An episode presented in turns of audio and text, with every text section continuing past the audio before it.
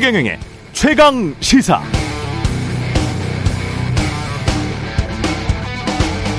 네, 맥주는 좋은 보리를 골라서 물에 담궜다가 싹을 틔운 뒤 건조해서 볶고 뿌리는 제거한 뒤 분쇄해서 가루 형태로 만들었다가 단백질 분해해서 요구하고 끓이면서 호흡을 넣고 정제해서 냉각하고 효모 첨가하고 발효해서 만들죠. 중국에서 맥주를 만드는 어떤 과정에서 어떤 직원이 오줌을 넣었다면 그 단계가 어떤 단계인지, 오줌의 양은 어느 정도인지, 끓이는 과정 전이었다면 인체에 무해할 수는 없는 것인지 검증하는 단계가 있어야 할 것 같습니다. 그래서 만약 인체에 별 이상이 없는 정도의 미미한 세균이 검출됐다면 끓이고 정제된 뒤 나온 맥주인데 먹어도 무슨 상관이 있는가?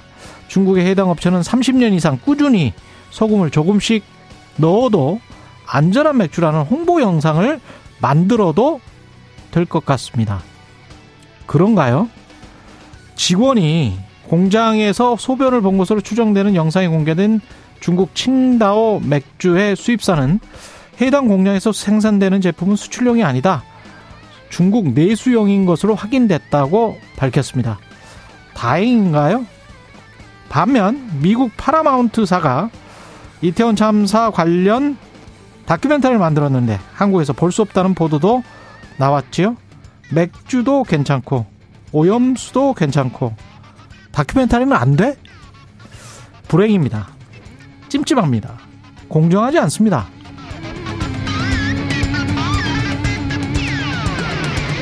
네, 안녕하십니까. 10월 23일 세상에 이익이 되는 방송 최경련의 최강시사 출발합니다. 저는 KBS 최경련 기자고요. 최경련의 최강시사 유튜브에서도 실시간 방송합니다. 문자 참여는 짧은 문자 50원, 긴 문자 100원이 드는 샵9730 콩오플 무료고요. 청취율 조사 기간인데요. 의견 보내주시는 분들 추첨해서 커피 쿠폰, 그중 베스트 의견 보내주시는 두 분께 치킨 쿠폰 드리겠습니다. 전화 받으시면 최경룡의 최강시사 잘 듣고 있다는 말씀 부탁드리고요. 오늘 최강시사 뉴스 unboxing 확장판 준비되어 있고요. 이어서 조응천 민주당 의원 김영 김영익 교수와 함께하는 경제합시다. 그리고 정재훈 가천대 의대 예방의학과 교수와 만나보겠습니다.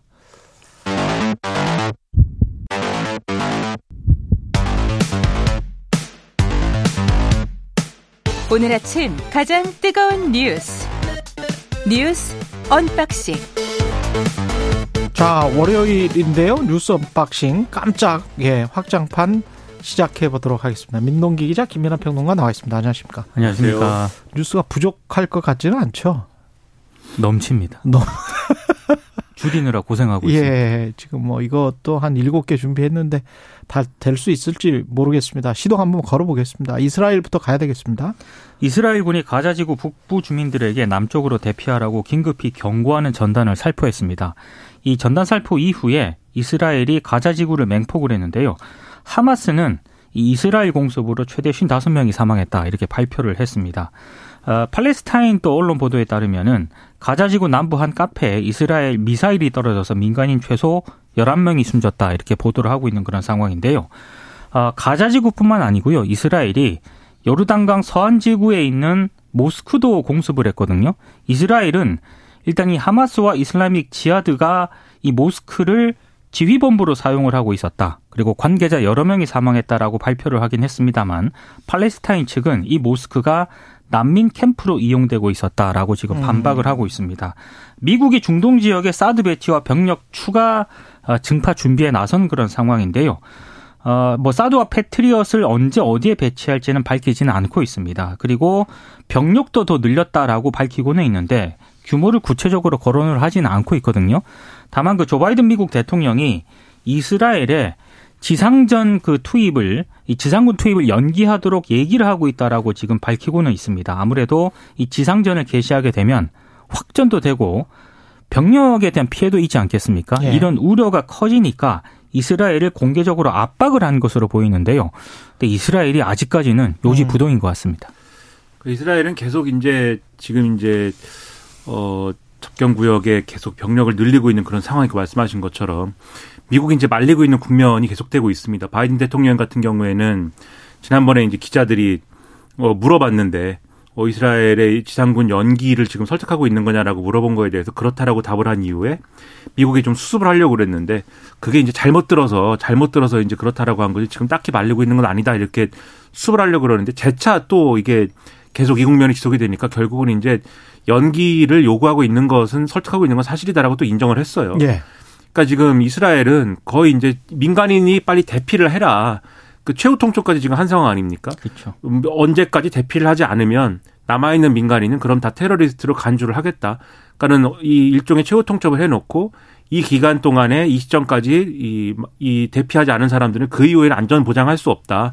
이런 최후 통첩까지 하고 있는 것이기 때문에 지상군 그냥 투입해가지고 들어가겠다라는 거는 기정사실을 하고 있는 거고 미국은 계속 말리면서 인질들에 대한 어떤 조치를 계속해서 이제 이 시도를 하거나 최대한 어쨌든 이 민간인들의 어떤 대피를 계속해서 서두르도록 하거나 또 병력을 또 나름대로는 움직여서 중동에 지금 계속 증파한다는 거잖아요. 이 병력을 움직여서 주변 국가들의 특히 이란의 어떤 움직임이나 이런 것들을 막거나 이런 것들을 지속하고 있는 건데 다 지금 일종의 임시적인 조치이다라는 느낌이거든요, 이게. 과연 이스라엘이 계속 이렇게 움직이는 걸 근본적으로 막을 수가 있는 거냐. 그리고 중동의 이런 정세가 계속 이렇게 급격하게 조금 기울어져 가고 있는 것들을 좀 이 떠받칠 수가 있는 거냐. 이런 것들을 좀 생각을 해보면은 이게 좀 시간을 버는 느낌인데 시간을 버는 것에서 그치지 않고 뭔가 구체적인 어떤 내용들이 나와야 되겠는데 그 구체적인 내용을 준비하는 지금 어떤 프로세스는 작동을 하고 있는 거냐라는 점에 있어서는 상당히 우려가 되고 좀 걱정이 되고 있습니다. 전쟁의 참상이 심해지고 만약에 길어지고 뭐 이러면 특히 심해지고 민간인 피해, 팔레스타인 쪽의 피해가 많아지고 그러면 우리가 또 어떤 상황이 직면할지 지금 대통령이 사우디에 가서 잘 회담을 하고 있잖아요. 그래서 투자 체결을 했는데 좀 미묘한 게 있어요. 왜냐하면 이스라엘 쪽에서 지금 원하는 그 종류의 무기하고 우크라이나에서 원하는 종류의 무기가 세 가지가 일치한대요. 세 가지가. 그게 스팅거 미사일하고 스마트 폭탄하고 155mm 포탄이라. 음. 근데 155mm 포탄은 어디 어디서 들은 거 기억나시죠? 우리가 우크라이나에 한 30여만 발 뭐 갔다, 뭐 갔다는 갈 예정이다. 갈 예정이다는 뭐 이런 보도가 계속 나왔었죠. 또는 미국을 통해서 갔다. 네. 또는 미국에게 대여해 준 게 우크라이나로 갔다. 이런 어떤 보도가 한참 나왔었잖아요. 한 6개월 전에. 그 155mm 포탄인 것이고 155mm 포탄 중에서 우크라이나에 갈 거를 또 미국이 이스라엘에 먼저 줬다라는 음. 보도가 한 이틀 전인가 3일 전에 나왔거든요. 그러면 그 155mm 폭탄 포탄이 다 부족하기 때문에 지금 그래서 미국도 지금 서방 진영도 그 장고가 거의 없는 상황이라는 거예요. 재고가 거의 없는 상황이라는데 또 우리가 잘못 그런 보도가 나오거나 그렇게 되면 중동 특히 사우디에 지금 굉장히 많이 인프라 수출을 해야 되고 이런 상황에서 그리고 석유나 뭐 이런 거는 절대적이지 않습니까? 중동의 오펙이 아 이, 이게 아주 미묘합니다. 잘 관리 잘해야 됩니다. 예, 이 상황 이 상황 관리 굉장히 잘해야 되고요. 한국과 사우디가 지금 회담을 했고 21조 원 규모의 뭐 MOU를 체결했다는 거죠. 네, 일단 정상회담을 가졌고요. 에너지 안보 분야 협력을 확대하기로 했습니다. 대통령실이 발표한 내용을 좀 전해드리면 한국 석유공사하고요. 사우디아라비아 국영 석유 회사가 원유 공동 비축 계약을 체결했다라고 발표를 했고요. 이 계약으로 인해서 오는 2028년까지 530만 배럴의 이 원유를 한국 석유공사 울산 비축기지에 저장 판매하게 됐다는 게 대통령실이 밝힌 내용입니다. 그리고 윤석열 대통령이 사우디 정부가 국가 프로젝트로 추진 중인 대형 건설 사업에 한국 기업이 참여할 수 있도록 협조를 부탁을 했고요. 또 두 정상은 어, 전략 파트너십 위원회 설립, 뭐 수소 오아시스 협력, 통계 분야 협력 등 정부 간 양해각서 다섯 건을 체결을 했습니다. 이 밖에도 뭐 정상회담을 계기로 156억 달러 규모의 기업 간 양해각서 51건을 체결했다고 대통령실이 밝혔습니다. 아, 그리고 지금 앞서 언급을 하신 것처럼 이스라엘 하마스 전쟁으로 불안 전성이 중동 지역에 커진 상황이지 않습니까? 예. 아, 이 부분에 대해서도 의견을 교환을 했는데 윤 대통령이 무함마드 왕세자에게 우리 정부도 인도적 지원 등 필요한 협력을 해 나가겠다 이렇게 답을 했다고 답 이렇게, 이렇게 말을 했다고 합니다. 예.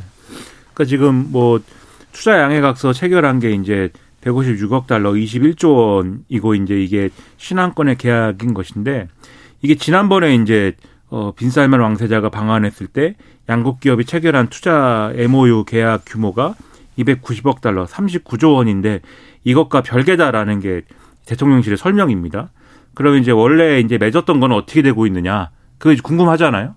이게 MOU라는 거는 아시다시피 뭐 양해, 이해 서로 간에 뭐 이렇게 좀 해보는 게 좋겠어라고 하면서 사인한 거기 때문에 그렇죠. 그 다음에 어떤 식으로 투자가 이루어지고 그 투자라는 것도 전부 다 우리 수익이 수익이라는 건 아니에요. 예, 서로 서로 이제 매출이 일어나고 그 매출 중에서 어느 정도가 이제 수익이 되는 것이겠죠. 예. 그렇죠. 그러니까 원래 이제 맺었던 거는 어떻게 되는 거냐. 음. 그 이제 궁금하실 거 아닙니까? 어쨌든 그게 내용이 뭐든 간에 어쨌든 양해 각서니까 그때가 한 30조 됐나요? 60조 됐나요? 지금 말씀드린 게 이제 39조 원 39조 규모라고 이제 돼 있는 건데 예. 그 이제 궁금하니까 이제 아마 물어봤을 거 아닙니까 기자들이. 그렇겠죠. 또 왜냐하면 지금 대통령실의 설명이 원래 맺었던 거하고는 별개다라고 하니까. 예. 그 원래 했던 거는 그러면 어느 정도 진척이 됐습니까? 음. 최상목 대통령 경제수석 비서관이 브리핑에서 설명을 했대요. 예. 그 지난번에 이제 그게 한 1년 됐지 않습니까? 예. 지난해 이제 11월에 지난 방한해 11월 가지고 왔죠. 그렇죠. 네. 맺었던 것이기 때문에 그때 1년이 아- 이 1년 정도 기간 동안에 양국 기업이 맺은 MOU 및 계약의 60% 정도가 가시화했다. 이렇게 설명했는데 음. 이렇게 해서 이렇게 들으면 아 60% 정도가 진도가 나갔어라고 들을 수 있는데 잘 들으셔야 되는 게 음. 60% 정도가 가시화가 된 겁니다. 예. 그러니까 뭐- MOU가 100개가 있으면은 예. 60개가 가시화. 그러니까 가시화라는 건 눈에 보이- 보이 는 가시화. 예. 그럼 40% 정도는 뒤집어 얘기하면 가시화가 이제 안 된 거죠. 그 가시화의 또 정확한 의미가 뭔지는 모르죠. 그렇죠. 뭔지 예. 모르겠지만은 어쨌든 간에 뭔가가 시작이 되고 뭔가가 가닥이 잡힌 거는 이제 60%다. 원래 MOU가 그런 거예요. 그렇죠. 예, 그렇죠. 원래 MOU가, MOU가 그런 거고 모든 역대 정부가 다 그런 겁니다. 그래서 예. 그래서 제가 말씀드리는 거는 예. 이게 이제 전체 액수나 이런 거는 어쨌든 약속이 됐다는 거는 좋은 건데 음. 그게 이제 나쁘다라는 의미에 이제 말씀드리는 게 아니라 음. 지금 1년 지났는데 1년 전에 맺은 것에 60% 정도가 가시화됐다라고 이제 설명할 수 있는 정도면은 아마도 이게 구체적인 어떤 성과가 나는 단계로 이어지기까지는 상당한 시간이 걸리는 것일 것이다. 음. 그리고 아마도 이게 맺은 MOU의 100%가 다 성과로 이어지는 것도 그것은 장담할 수가 없는 것일 텐데 어쨌든 그렇다고 하면은 두 가지 첫째로 이제 이 맺은 MOU가 어쨌든 최종적인 성사 단계로 가는 데까지 계속해서 우리가 관리하고 이것을 뭔가 노력을 하고 각 기업과 정부가 이- 열심히 아까 앞- 앞서 말씀하신 것처럼 리스크 관리부터 시작을 해서 이게 잘 어쨌든 돈이 되는 방향으로 이 노력할 수 있는 역량을 투입하고 이런 것들을 잘해야 되는 거 아니겠습니까? 예. 그런 거 이제 매우 노력을 해야 된다 이 말씀 드리는 것이고 두 번째로 이 성과나 이런 것들을 혹시라도 부풀리거나 이거를 또 막 어떤 숫자에 대해서만 이렇게 좀 강조를 하고 나중에 지나고 나면은 없어졌다 음. 이런 이제 좀 허무한 결론으로 나지 않도록 또 이제 성과를 부풀리는 이런 일이 되지 않도록 좀 노력해 달라 이렇게 말씀을 드리는 것이죠. 사실 정부는 그렇게 성과를 내고 싶어 하고 그런 발표를 할 수 있다고 생각을 하거든요. 근데, 근데 그거를 예. 이제 차분하게 좀 검증해서 어. 보도를 해서 알리는 건 언론의 역할이지 그렇죠. 않습니까? 네. 그런데 오늘 제가 이렇게 신문들을 쭉 보는데 좀 지나치게 너무 부풀리고 있어요. 그러니까 아니, 일본 언론 같은 경우에는 제2의 중동부물이 이끈다 뭐 이런 제목까지 달았던데. 이 21조 원 들어오는 줄 알겠어. 그러니까요. 예, 오늘 예. 내일 21조 원 들어오는 줄 알고 뭐 이렇게 될것좀 같은데. 차분하게 점검을 할 필요는 있는 것 같습니다. 아주 쉽게 이거를 확인해 볼 수 있는 것은 어 신문이나 방송을 못 믿으시겠으면 그냥 주가를 보십시오. 주가를. 건설회사 주가, 엔지니어링 회사 주가, 아, 특히 엔지니어링 회사 주가 보십시오. 엔지니어링 회사 주가, 건설 회사, 그리고 IT 인프라 담당하는 회사, 뭐 전선 전기 다 마찬가지입니다. 뭐 이런 것들을 한번 보시면 그 11월에 그 뭐 30몇 조 뭐 했을 때 반짝 올랐을 겁니다. 그리고 지금 어떻게 돼 있는지 한번 봐보세요. 그리고 21조 이거 발표하고 나서 오늘 뭐 오를 수도 있겠죠. 하지만 좀 이따 봐보세요 또. 그게 가장 냉철하고 정확한 시장의 판단입니다. 그러니까 1년 후, 2년 후에 정확히 어느 정도의 매출이나 수익이 들어올지가 다 애널리스트 보고서에 나오고 그게 담겨 있기 때문에 근데 실제로 MOU를 맺는다고 해서 그게 아 잠재 수익이 얼마가 발생할 거야 이렇게 계산하는 애널리스트는 없어요. 그렇죠. MOU는 아무것도 아니에요 사실은. 비즈니스적으로 따지면 사업 뭐, 뭐 없는 것보다 낫겠죠. 없는 것보다 아니 근데 저거는 저는 이게 뭐 일반론적으로 말하는 거고 윤석열 정부를 폄훼할 생각이 전혀 없고요. 박근혜 정부, 문재인 정부, 윤석열 정부 그 전에 뭐 노무현 정부 다 마찬가지입니다. MOU라는 거는 다 마찬가지이기 그렇죠. 때문에 그거를 정부가 막 부풀려서 홍보하려고 하는 욕구는 분명히 모든 정부가 다 있어요. 역대 정부가 다 있었고 다만 그게 그렇게 해서 그 MOU가 뭐 다 우리의 수익이나 이득이 됐느냐 그쪽도 그 뭔가 남으니까 장사를 하는 거겠죠. 그렇죠. 파트너도 남으니까 장사를 하는 거 아니겠어요? 사우디아라비아도 안 남으면 장사하겠습니까? 잘못하면 우리가 물릴 수도 있어요. 예? 어떤 식으로 돈을 받느냐에 따라서 그쪽은 가지고 있는 게 캐시가 없으니까 지금 그러는 거 아니에요. 어? 그러면 원유로 받아야 되는데 원유 가격이 내려갈 수도 있다. 뭐 이, 이렇게 계산할 수도 있는 것이고. 그러니까 여러 가지가 그렇죠. 얽혀 있으니까 그리고 뭐 굉장히 긴 사업들이니까 네. 그리고 우리가 투자를 해야 되는 거면 우리의 돈이 들어가는 거잖아요. 그렇죠. 거기에 우리의 돈이 들어가는 겁니다. 그러면 그만큼 뽑아야 되는데 그 뽑는 거는 뽑힐지 안 뽑힐지는 알 수가 없는 거죠. 사우디아라비아가 지향하는 바가 그 관광 대국이랄지 어떤 공급망에 있어서의 체인 국가 같은 게 되는 거를 원하는 건데 지금 사우디아라비아는 국가 정책이 근데 그 그게 잘 안 될 수도 있는 거 아니에요. 그렇죠. 그러니까 네. 정부 발표보다 더 앞서서 언론이 마치 어마어마한 성과가 나는 것처럼 보도하는 거는 조금 지양을 해야 될 것 같습니다. 그건 아니죠. 네. 네. 그거는 매번 정부마다 그렇게 하면 안 됩니다. 예. 특히 언론은 언론은 그렇게 하면 안 될 것 같고요. 3335님이 다음 달 출산 예정인 산모인데 아침마다 최강 시사로 태교하고 있는데 아이에게 좋은 거 맞겠죠? 라고 말씀하시죠. 그, 그, 그럴, 그런 것인지 최강 시사의 어. 문제라기보다는 네. 한국의 네. 뉴스라는 게 좀 부정적이게 나온다. 예, 좋은 얘기보다는 네. 아무래도 좀그 뭐랄까요 들어서 이렇게 기분 좋아지는 게 아니라 네. 약간 기분이 아. 나빠지는 아, 뉴스들이 많아서 웃으면서 기분 안 좋은 뉴스도 웃으면서 진행하겠습니다. 태교라는 말에 네. 뜨끔했습니다. 태교 예. 그죠? 저희가 뭔가 잘못하고 있는 것 같은 기분이. 예. 그리고 그 초등학교 때부터 그 미디어 literacy나 뭐 이런 거를 시키는 국가들은 선진국들은 분명히 있습니다. 그 미디어 literacy의 기본은 critical thinking, 예. 비판적인 사고 능력의 함양이 교육의 목표이기 때문에 잘하시는 게 맞는 것 같기도 합니다. 네, 그는 이제 태아 상태일 때 예, 네. critical thinking에 대해서 예. 아 칸트가 될지 어떻게 합니까? 그, 그, 다소 이제 태아 상태일 때는 무리일 아. 수도 있겠다. 아, 그런 생각도. 수도 있겠다. 네.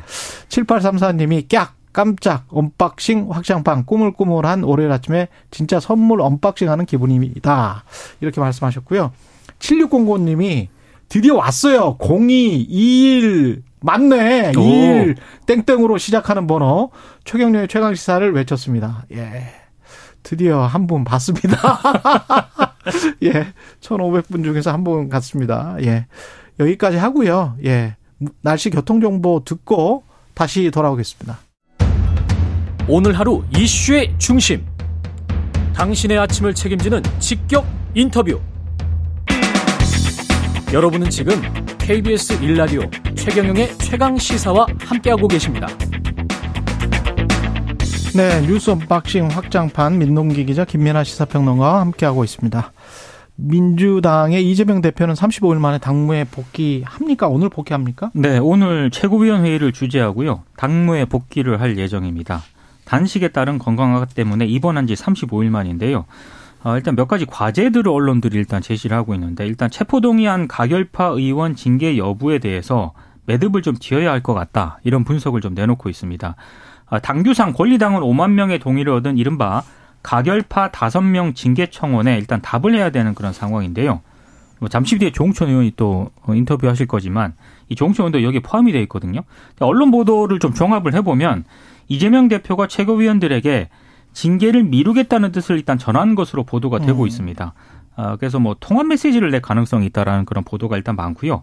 그리고 27일에 국정감사가 끝나는데 이후에 이제 민생에 좀 더 집중을 하는 그런 어떤 모습을 보일 것이다라는 전망도 나오고 있습니다. 근데 언론들의 가장 큰 관심은 이제 공천을 어떻게 할 것인가 이 부분인 것 같아요. 예. 그래서 어, 공천을 하면서 잡음을 일단 최소화해야 되는 그런 과제가 주어져 있는데 아, 복귀하는 대로 총선 체제를 가동을 할 것이다라는 전망이 나오고 있고요. 최고위에서 빠르면 뭐 다음 주 늦어도 11월 초순까지는 뭐 총선 기획단이라든가 어, 공직 선거 후보자 검증 위원회를 꾸릴 것이다라는 그런 전망이 나오고 있습니다. 뭐 지도부가 지금 외부 위원들을 접촉을 하고 있는 것으로 보도가 되고 있습니다. 그러니까 이재명 대표가 이제 당내 복귀를 하면 이제 일성이 뭐가 될 것이냐, 첫 번째 메시지가 뭐가 될 것이냐 이거 언론이 많이 다뤘는데, 그러니까는 민생과 통합이어야 된다. 이 주문이 많습니다. 두 가지여야 된다. 그러니까 지금 상대 국민의힘 여당이 지금 민생을 얘기하려고 하는 거잖아요. 어쨌든지 간에 그게 이제 뭐 제대로 될 것이냐, 또 원하는 대로 될 것이냐, 윤석열 대통령과의 뭐 그 관계 속에서 잘 될 것이냐 이런 여러 가지 문제들이 있기는 합니다만 어쨌든 국민의힘이 그렇게 가닥을 잡았는데 민주당이 민생 얘기하지 않고 예를 들면 이재명 대표가 다시 돌아왔는데 검찰 얘기하고 수사 얘기하고 그다음에 이제 통합 얘기하는 게 아니라 뭐 내부에 뭐 이런 적 이런 얘기하고 그렇게 되면 이제 또 비교되지 않습니까? 그러니까 바둑에 보면 뭐 응수타진이라는 개념이 있는 것이고 상대가 갈 때 상대가 좋은 방향으로 갈 때 마찬가지로 좋은 방향으로 가야 그게 또 이 경쟁이 되는 거잖아요. 그렇기 때문에 이 돌아와서 이제 내놓는 메시지는 민생과 통합이어야 된다. 이 목소리가 분명히 있는 거거든요. 그렇기 때문에 지금 뭐 이뭐 소위 말하는 언론이 붙인 이름입니다만 가결파 뭐 오인방에 대한 징계 뭐 이렇게 음. 이슈를 다루고 있습니다만은 지금 이런 얘기 할 때 아니다. 이 답변이 지금 제일 좋은 답변 아니겠습니까? 음. 지금 이런 얘기 할 때 아니고 지금 당장 뭐 이 민생이 어렵고 국민들이 고통스러운데 우리끼리 뭐 이렇게 아웅다웅할 게 아니라 민생 대책을 놓고 지금 당장 얘기할 게 많다. 당장 이제 국민의힘의 김기현 대표가 뭐 만나자고 하는 거 아니에요. 거기서부터 답을 해 나가야죠. 뭐라고 하든 간에. 음. 그렇죠. 그것부터 풀어 나가는 게 지금은 순리다. 이것부터 얘기하는 게 옳다. 저는 그렇게 생각을 합니다. 예, 맞습니다. 그리고 김기현 이기 지도부도 지금 어 민생 회담을 제안하기도 했고 또 첫 고위 당정 협의회를 열었습니다. 어제 국회에서 고위 당정 협의회를 열었습니다. 이 회의는요. 강서구청장 보궐선거에서 패했지 않습니까? 음. 그 뒤에 이제 고위당정회의를 매주 한 차례씩 정례화하기로 했는데 이 정례화한 데 따른 것입니다. 어, 회의에서요. 김장철을 앞두고 수급 불안정 우려가 큰 배추에 대해서 정부가 가용 물량 2,900톤을 방출하기로 했습니다. 그리고 대파라든가 생강과 같은 김장 부재료에 관해서는 납품 단가 지원제를 통해 가격 안정을 유도하겠다 이런 입장을 내놓았고요. 그리고 정책 방향을 사전에 안내하는 그런 뭐 시행도 이제 하기로 했는데 아, 특히 에, 전국 가을철 축제 대비 안전 대책으로 헬로윈 기간에 뭐 서울 이태원이라든가 홍대 명동 그리고 전국 주요 밀집 지역에 행정안전부 국장급을 파견을 해서 현장 상황에 뭐 신속 대응을 하겠다 이런 입장도 내놓은 그런 상황입니다.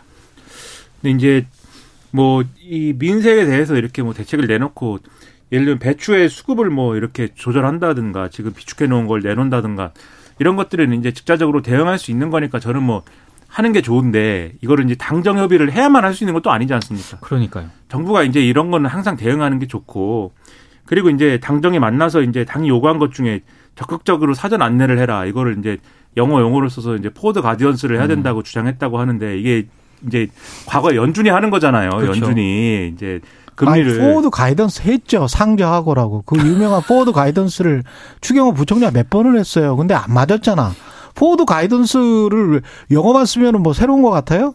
forward guidance 했어요, 정부는. 근데 굳이 그 영어 쓸 필요도 없는데요. 네. forward guidance 했는데 안 맞았잖아. 예. 그러니까 이게 옛날에 연준이 예를 들면은 그 뭐라고 합니까? 그 비전통적인 이제 그런 통화 정책 하면서 양적 완화나 하면서 예. 이제 줄여가야 되는데 갑자기 줄이면 시장에 충격이 클 테니까 이제 음. 구두로 이제 구두 게임 먼저 하고 쉽게 말하면 앞으로 줄일 겁니다. 이만큼 줄일 겁니다. 먼저 한 다음에 천천히 줄여가고 뭐 이런 거 할 때 이제 forward guidance로 먼저 이제 신호 준다 이런 개념으로 한 건데 지금 여기서 얘기하는 당정이 만나서 한 forward guidance 그런 거라기보다는 앞으로 뭐 예를 들면은 이제 예를 들면은 뭐 명절이 다가오니까 뭐 제수용품 가격이 오릅니다. 여러분 주의하세요. 뭐 이런 거 얘기하는 거지 않습니까? 지금. 예.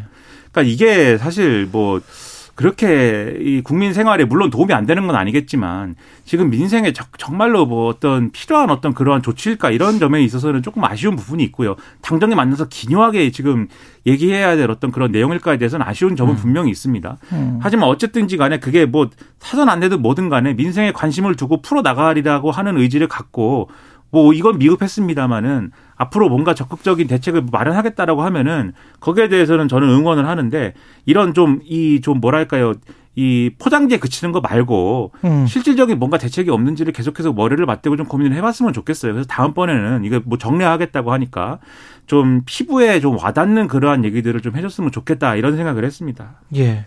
그 미국도 그렇고 한국도 마찬가지고 실질적으로 피부에 와닿는 게 결국은 이제 그 임금 올라가고 소득 올라가고 그리고 좀 소비가 될 수 있고 기업들도 좋아지고 경기가 좀 활성화되고 그리고 금리는 좀 점차적으로 좀 안정화되고 뭐 이런 그렇죠. 거 아닙니까? 예. 그걸 정부가 해야 되는 거죠, 예. 사실. 근데 이제 구체적으로 현재 상황에 관해서 그 이야기를 해야 될 텐데 그 지금 가장 경제팀에서 안 하고 있는 이야기 중에 하나가 그 실질소득이거든요. 음. 실질소득 이야기를 너무 안 해요. 근데 미국에서 지금 언론들은 인플레이션 때문에 실질 소득이 감소하고 특히 특히 그 중산층 이하 거기는 지금 인종끼리 나누어져 있잖아요. 그래서 히스패닉이랄지 흑인들 쪽이 임금이 실질 임금이 저하됐다. 아무리 임금을 임금 많이 올렸어요. 음. 임금 많이 올렸는데도 인플레이션 때문에 저하됐고 백인들은 조금 올랐더라고요. 1.2% 실질 임금이 조금 올랐습니다. 그리고 이쪽은 한 2% 조금 안 되게 또 1.2%또 하락을 했고 음. 히스패닉이나 흑인들은 그래서 그것 때문에 바이든 대통령이 전통적으로 그쪽으로부터 표를 많이 가져왔는데 굉장히 지지를 안 하고 있다. 그렇죠. 이렇게 이제 구체적인 뭔가 현실 진단을 하고 그리고 거기에 관한 처방을 우리가 어떻게 하겠다. 그렇게 좀 나와야 아유 속이 좀 뻥 뚫리네? 뭐 이런 이런 느낌이 들 텐데 자꾸 민생이라는 아주 굉장히 추상적인 이야기를 하니까 누구의 민생? 그게 대기업의 민생이야? 이재용의 민생이야? 나의 민생이야? 뭐 이렇게 되는 거예요. 그러니까 이재용이나 정의선의 민생을 걱정하는 건 아니잖아요 지금 정부가. 그렇죠. 그죠? 그렇다면 구체적으로 이런 것이 지표를 가지고 좀 정확하게 정직하게 좀 말을 해 주시라. 그리고 그다음에 어떤 처방이나 진단을 해서 어떤 뭔가 약을 제조를 좀 해 달라. 그게 만병 통치약이지는 않겠지만 그런 것들이 좀 많이 부족하다. 지금 말씀하신 게 근본적인 지표에 대해서 이제 그 경제 관련 지표에 대해서 특히 이제 소득과 관련된 그러한 지금 이제 어 실질적인 민생이라고 할 때에는 그런 거 관련된 지표를 갖고 접근하라는 말씀인데 그렇죠. 그러니까 그 부분에서 이제 아쉬움이 뭐냐면은 지금 배추 말씀드렸지 않습니까? 그러니까 이게 지표를 갖고 접근하는 게 아니고 인터넷에 화제가 된 품목 과- 품목 관련 접근이에요. 그러니까 물가가 배추 그다음에 지금 또 얘기한 게 사과 뭐 이런 아, 거 있지 않습니까? 예. 사과 가격이 지금 무지막지하다 뭐 이런 거 있잖아요. 음. 그다음에 뭐 수입 과일 관세 하향 뭐 이런 거 그다음에 농협 하나로마트 특별 할인 행사 및 할인 쿠폰 지원 뭐 이런 거거든요. 그렇죠. 그러니까 이게 다 인터넷에서 야 요즘에 이렇게 과일이 비싸냐 그다음에 이렇게 채소가 비싸다 뭐 이런 거지 않습니까 그렇죠. 얘기가. 예. 그러니까 물가 관리, 품목 관리인데 이게 과거에 이제 이명박 정권 때 이제 물가 관리 48개 그렇죠. 항목 관련해 갖고 품목 관리한다 이런 건 사실은 이제 여론 관리의 측면에는 도움이 될지 모르겠지만 어. 지금 말씀하신 지표상의 이제 관리하고는 이게 상당히 괴리가 있는 것이기 때문에 지표가 사실은 실체거든요. 실체. 그렇죠. 예. 그것과 관련돼 있는 좀 본질적인 좀 어떤 해법을 좀 도출해 달라 이런 그러니까 것은 제가 볼 때는 필요한 얘기죠. 예. 고위 당정 협의에 맞는 음. 그런 논의와 대책이 필요한데 그건 좀 부족한 것 같습니다. 예. 이미지나 홍보 전략으로 자칫 경제 정책도 전락하는 게 아닌지 그런 것들도 한번 생각해 보시기 바랍니다. 실체적인 접근, 본질적인 접근을 국민들은 원하고 있는 것 같습니다. 국민의힘은 오늘 혁신위원장을 어, 발표할까 어떨까 이런 이야기가 있는데 지금 속보가 나온 거는 혁신위원장의 이뇨한 연세대학교 교수가 내정됐다. 이게 맞는지는 모르겠습니다만 속보 나온 것 정도 보면은 그러니까 조선일보가 예. 유력하다고 보도를 했는데요. 예. 방송 시작 전에 인요한 연세대 의대 교수가 내정이 됐다. 그렇죠. 그래서 최고위 의결만 남았다. 이런 보도가 음. 지금 나오고 있습니다. 원래 뭐 동아일보 보도를 보면 당 지도부가 원래 30대 비정치인을 접촉을 했는데 에, 이분이 이제 최종 고사한 뒤에 새 후보를 물색을 한다. 뭐 이렇게 보도가 되고 있는데 굉장히 빠르게 지금 일단 진행이 되고 있는 것 같은데요. 근데 어찌 됐든 어, 관건은 이건 것 같습니다. 혁신위에 정권을 줄 것인가? 근데 혁신위에 정권을 주게 되면은 결국에는 김기현 대표 체제를 유지하는 의미가 없어지게 되는 거 아니겠습니까? 그렇기 때문에 김기현 대표 입장에서는 정권을 주기도 어렵고 권한이 불분명하니까 혁신위원장을 하겠다는 사람이 없는 그런 상황이었는데 만약에 이제 인요한 연대 의대 교수가 이제 혁신위원장을 하게 되면 과연 어느 정도 혁신이 가능할 것인가 이게 이제 관건이 될 것 같은데 모르겠습니다. 예.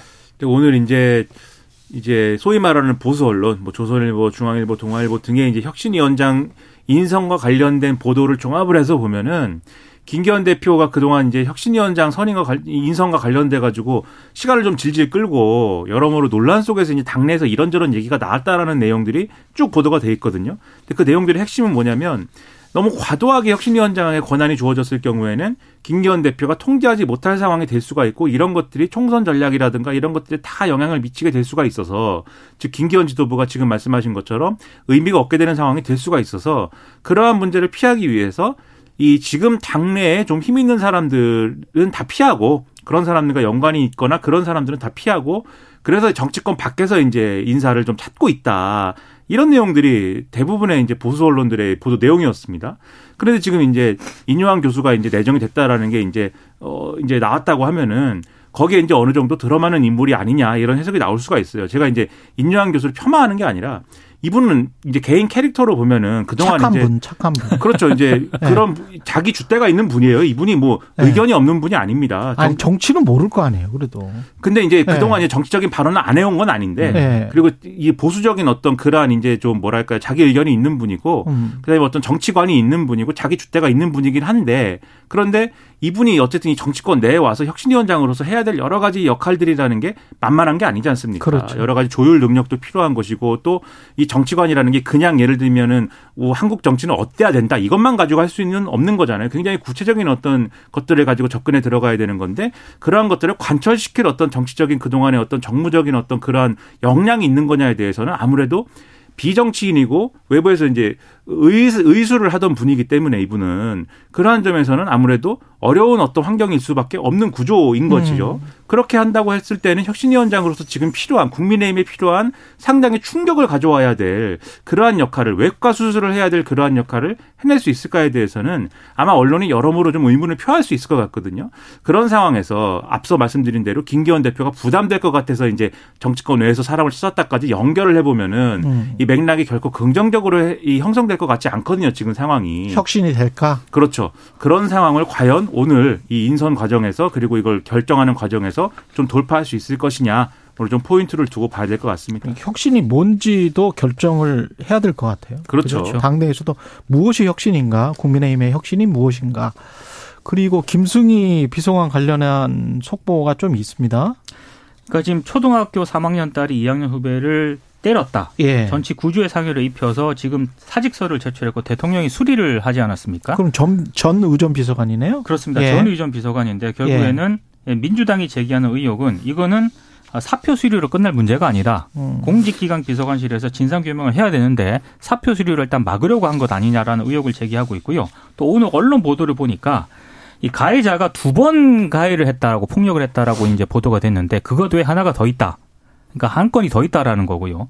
아, 또 동아일보 보도를 보면은 또 다른 피해자 학생과 관련해서 학교 폭력건으로 신고가 됐다. 근데 이거는 뭐 이제 합의를 해가지고 어, 학교장 어, 재량으로 학폭위가 열리지 않았다. 뭐 이런 보도가 지금 계속 나오고 있는 상황입니다. 그러니까 여러모로 절차가 이게 당연히 학교에서 이제 학교 폭력이 있는 경우가 있습니다. 그러면 여기에 대해서 제대로 처리하는 게 중요한데 지금 김승희 전 비서 비서관과 그 배우자가 이 대통령실에 근무하고 있다라는 어떤 배경을 활용해 가지고 제대로 절차를 거치지 않도록 한 게 아니냐 이런 의혹이 있는 상황에서 지금 별정직 공무원이라는 이유로 감찰 도중에 그냥 사표를 수리해 버려서 감찰이 실질적으로 진행되지 않아서 징계를 할 수 없도록 만든 거 아니냐 이런 의혹이 제기가 된 거예요. 그래서 이제 제대로 책임지도록 만들었냐라고 하는 점 하나. 그 다음에 과연 이분이 이 직에 있을 때도 이 자리로 갈 때도 논란이 많았거든요. 김건희 여사 무슨 뭐 친분 관계가 있어가지고 네. 이 직에 간 거 아니냐. 이런 점들이 과연 윤석열 정권의 인사 문제에 지금 어떤 여론으로 영향을 가고 있느냐. 이 점을 돌아보지 않으면은 이런 문제에 있어서 굉장히 무능한 거 아니냐라는 평가가 또 나올 수 있다. 제대로 돌아봐야 한다. 이런 여론이 나오고 있습니다. 아까 태교하신다는 분도 있었는데 124님은 11개월 아기 아침 이유식 먹이면서 매일 듣고 있다는 시사 조기 교육의 최강 예 최강 시사가 되겠습니다. 여기까지 불- 하겠습니다. 불안해집니다. 네, 제가 왜 그러죠? 네. 뉴스 unboxing 민동기 기자 김민하 평론가였습니다. 고맙습니다. 고맙습니다.